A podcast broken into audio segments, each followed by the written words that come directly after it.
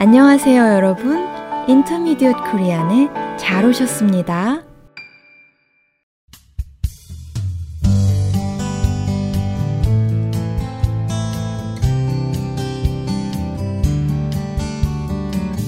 여러분 안녕하세요. 사뿐사뿐 민쌤입니다. 코로나가 시작된 지 벌써 1년이 넘었지요?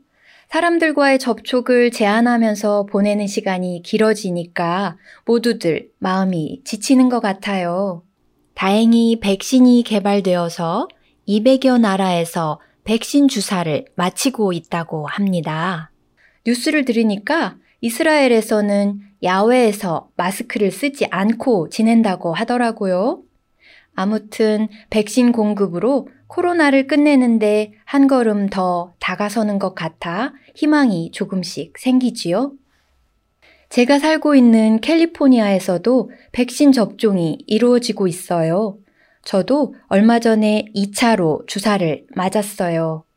1차를 맞고 나서 3, 4주 후에 2차를 맞는 거라고 하더군요. 예약을 하고 갔지만 사람이 많아서 한참을 기다렸어요. 하지만 모두들 질서 있게 줄을 서서 기다리고 접수를 하고 안내에 따라 주사 맞을 준비를 했어요. 대학 건물을 빌려서 백신 접종을 하는데 정말 많은 분들이 수고하고 계셨어요.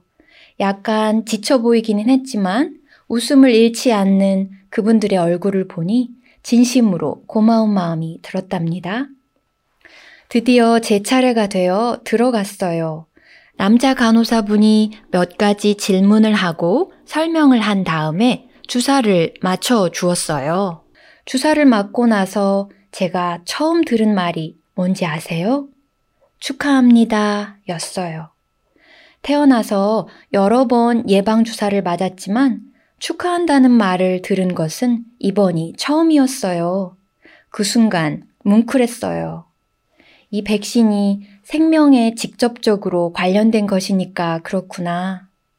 아직도 수많은 사람들이 코로나 때문에 고통을 당하고 있는데 그런 생각을 하니 마음이 조금 복잡했어요.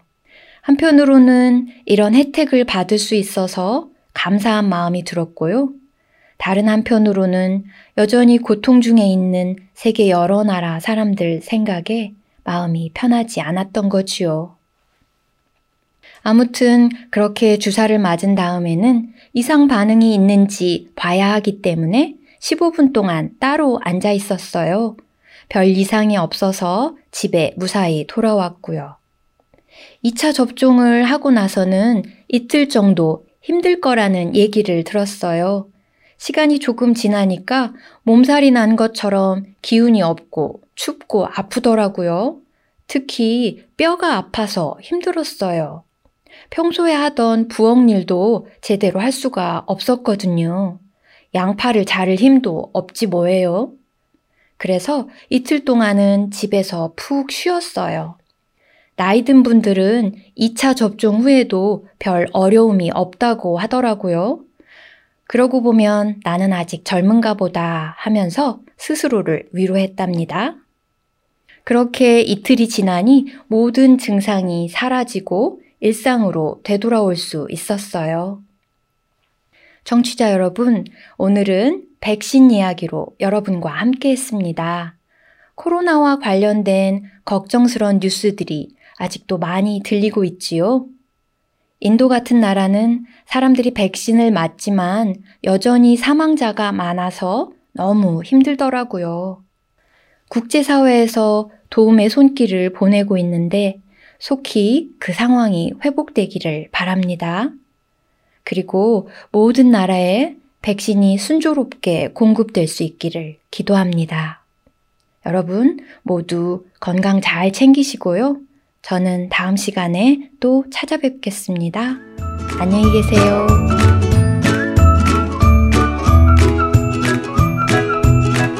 아, 여러분, 우리 팟캐스트에서는 대본을 제공하고 있어요. 혹시 안 보이시면 여기 올려진 링크를 눌러보세요. 그리고 질문이나 의견은 forintermediatekorean at gmail.com으로 보내주세요. 여러분의 응원이 큰 힘이 됩니다.